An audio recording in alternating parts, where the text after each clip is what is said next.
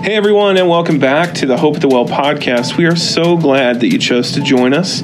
We hope that this uh, moment in time is just an oasis in the middle of your week and that you really uh, are encouraged by what we have to say and what we get to talk about, and maybe we have some fun along the way as well.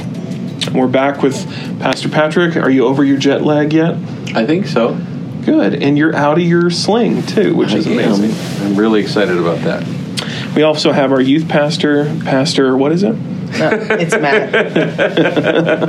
Oh, good. I'm glad. Uh, so we we talked about building uh, community this past week on Sunday, and one of the highlights of this past Sunday um, was our life group fair. And I just want to take a second and commend our life group leaders for what an incredible job they did at uh, decorating their tables.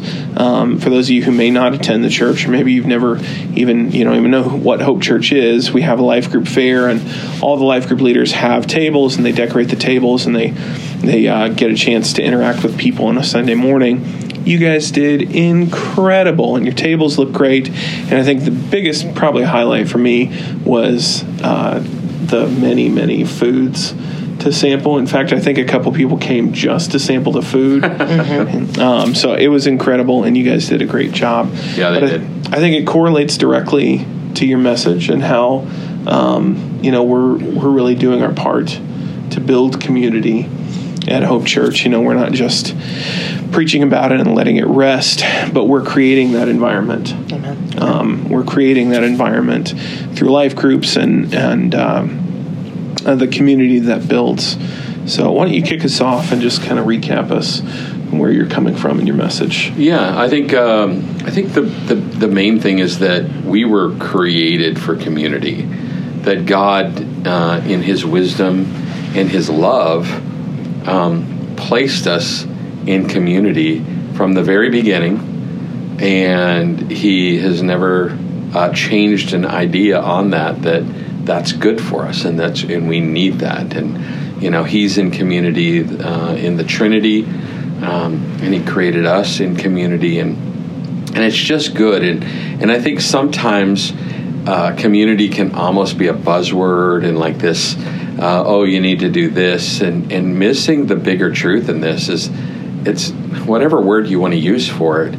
It was that we were created to be in relationship all the way around with God and with others. And the big rub on that is that there's struggles at times um, in relationship. And so we have this tendency to pull back. We have this tendency not to trust. We have this tendency to not always do what God asks us to do or, or wants us to do, knowing what's best for us because of hurt or pain. And, and then we miss out on truly what um, we need. And not only that, but how the church is designed to operate. Um, you know, without both of you guys operating in who you are, the church is missing something. Um, not because you're pastors, because you're part of the body. And that, that holds true across the board for any of us that this is home. When we don't operate where we're supposed to be relationally, the church suffers, the body suffers, and and you're important. We're important. Each one of us have something to give and something to receive. So that was kind of the um, the thirty thousand view, uh, thirty thousand foot view of, of Sunday. Yeah. Well, I thought it, it was interesting because you're saying we're built for community, we're created for community. One of the first words that God released over man was, "It's not good for you to be alone." Exactly. Yeah. And pow, created the woman. You know, and so I mean that we can take that as a sign of the importance for us to be alone and not be in isolation. Yeah. Um, I've heard that said over and over again is that, man, if uh, the enemy can get you to think that you're alone, then he's won most of the battle already. Um, and that's not true just from the side of like God's always with us. He's uh, he wants to be in relationship with us. But that's also not true because for all of us, there are people that we can relate with and are people that we dig in deep with. And not just, you know, do casual relationships with, but people who were designed like be in close connection with us. Yeah. Well, something uh, you said, and, and, then we'll let the youth pastor talk, maybe. Um, but something you said about how if the enemy can get us uh, isolated by ourselves out of community, it always reminds me of the movie Gladiator when they're in the the one scene when they're oh, in yeah. the Colosseum. Yep. And uh, uh, what's his name? Maximus pulls everybody together and says, "Hey, if we stick together, we're going to be all right." Yeah. And there are a couple jokers that are like, "Oh no, no, we got this. We're all right." Yeah. And what happens is one of them gets sawed in half. Yeah. Um, that's that's the fun part of today's podcast. yeah, it's a great movie, though. Yeah.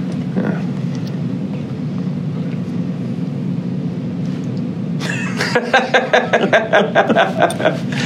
Good transition. That's all right. I mean, he did. It's a look. the youth pastor can talk, so that's why I was I was waiting on. No, yeah, I mean, community is so vital within the church, but but also in our individual lives. Like for me, like I say it all the time in my testimony, but the church really became my family. It was a place that I could go to if I was going through issues. I had I had men in my life that would build me up when I didn't have a dad in my life. I had had leaders in my life that would point me in the proper direction when I didn't know where else to go.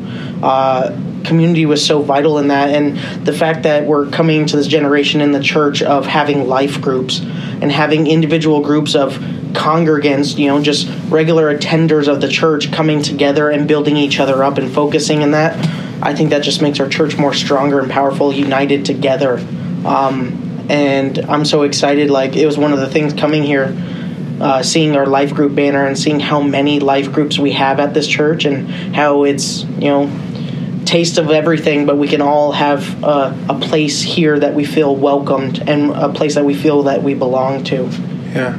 I do want to point out that we have three life groups exclusively for men which our life group banner is uh, uh, not dominated, but it definitely has a decent selection of life groups for women on a pretty regular basis. Mm-hmm. And I feel like this is probably the first time that we've had three life groups that are exclusively for men and advancing that community because I think there's a real, like, everybody can feel isolated, everybody can draw back.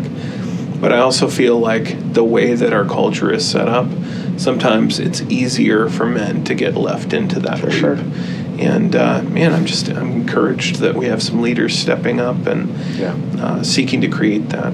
And on top of that, I mean, you have your parenting life group, uh, and then we're bringing in college age Bible study on Sunday nights, and now we're even including the the Hope students into our life groups by including a Bible study for them as well during the week.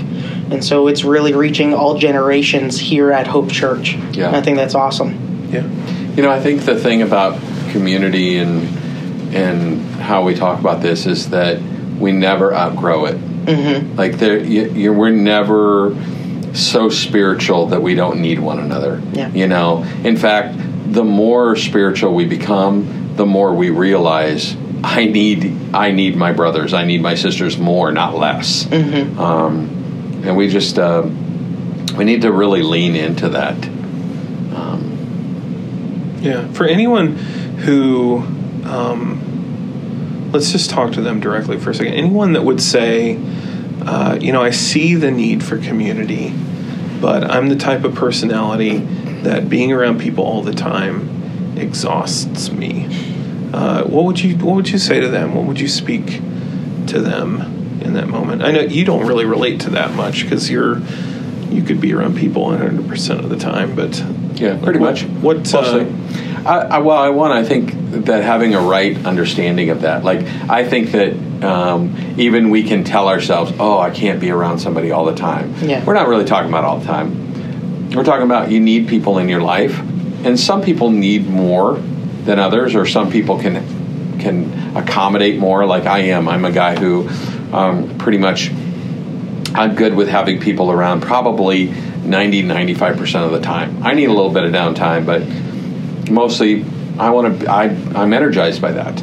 My wife, on the other hand, is completely different. She needs less um, time with people. Um, she still needs it. She knows that. She does that.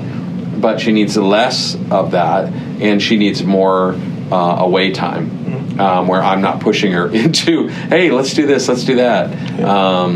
And yet she wants to be active. She's probably more active than me because when I'm when I get my downtime, I'm like I just want to chill. She's like I need some downtime, but I I want it to be away from everything uh, and to do something. So uh, it's just the way they're wired. But but I think coming back to that statement, that knowing that we're speaking the right truth into that, and that you know sometimes we say things like, "Oh, I can't stand being around people all the time." That's not what God is even calling us to. He's saying, "Hey, put people in your life uh, systematically, put people in your life intentionally." Um, uh, but uh, it doesn't have to be 100%. Oh, and it's not 100%. Yeah, that's a good clarifying moment for a lot of people. And I also feel like um, the idea of boundaries, you know, you touched about it uh, a little bit on Sunday morning and about, you know, the, different types of sharing and things like that. Mm-hmm. I feel like sometimes people can feel like boundaries um, only happen when people have been hurt and they don't want to be connected to other people. But the truth is, when we set up healthy boundaries in the relationships that we have, it enables us to say yes in a better way, in a deeper way, in a way that brings greater connection with the people around us. And as we set up those healthy boundaries, it models that for other people too. Mm-hmm. And we begin to function like in this deep connection that goes beyond just I have to be I have to be close to you all the time or I have to be in proximity to you or I'm utterly dependent upon you. Um, it changes those and it becomes something really uh, communal Mm-hmm. to go back to community. Yeah.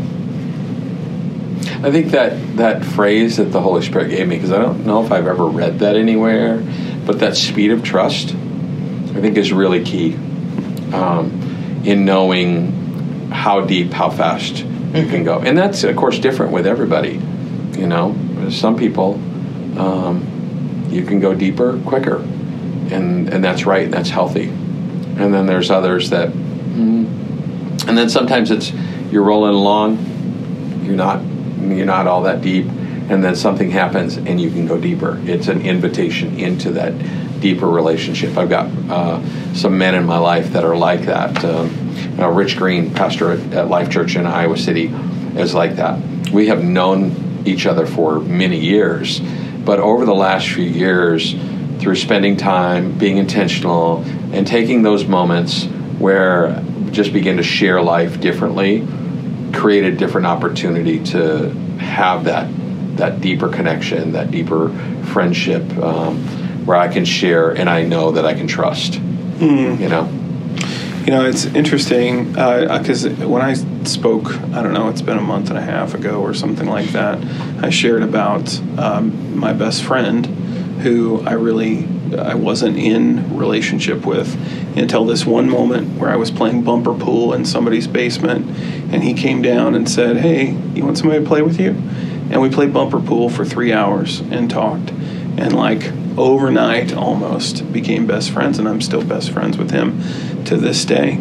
Yeah, um, awesome. But it was interesting because after that, I went back to my hometown for two two days, and I got a chance to go, and he and I saw the sequel to a movie that we saw in theaters 17 years ago together, and we got to go play pool together. Um, so it was interesting after telling that story and then coming back full circle and just getting to spend some time with him. That's cool. Can I share a story? Yeah. That because that reminds me of something. It reminds me of when I first got saved. I needed new friendship. I needed different friendship. Um, friends that would lead me uh, towards uh, God and not away. Mm-hmm. And uh, I really struggled for the first month or so because I just didn't have friends here. You know, I was just like the pastor's kid that just came home and got saved and needed a haircut. Um, and it probably was it was well it was New Year's Eve, so it'd been five weeks since I'd been saved. I was coming home from a New Year's Eve party for some people that I didn't really know, didn't really want to be there, but they had invited me because I was the new pastor's kid that got saved. I went. It was the worst, boringest party I'd ever been to, and I remember driving by uh, St. Ambrose and feeling like, man, I just want to go back to Minneapolis. I just want to. I just want to be with my friends. And this Holy Spirit, five weeks into a relationship with Him, cut through all that, that uh, what I was feeling, and spoke so clearly to me. One of probably the top five times that I've just heard God speak to me. He said, "You can do that, but you'll never fulfill uh, the plans that I have for your life." And I had no idea what that even meant. I just knew I can't go back. And it was probably a week later that um, I ended up meeting my new best friend, and now he's my brother-in-law. And what is not funny because Matt, I'm sorry about this again. Um, but when we were home, well, not home, when we were back to to Seattle with them uh, during Thanksgiving, I borrowed his car and I got into an accident, and that's real friendship because he didn't get mad at me. But I'm also his brother-in-law, so you, what are you gonna do? Yeah. I'm married to your sister Yeah. but he's awesome. He's an awesome dude, and honestly, that relationship helped move me forward spiritually. Yeah. So, sorry, I'll Just to rambling. clarify, it wasn't my car. I don't live in Seattle. No, different Matt. Different Matt. Yeah, Matt Boots. Yeah, nice. Can I borrow your car, by the way? I think I've let you borrow it before, so sure.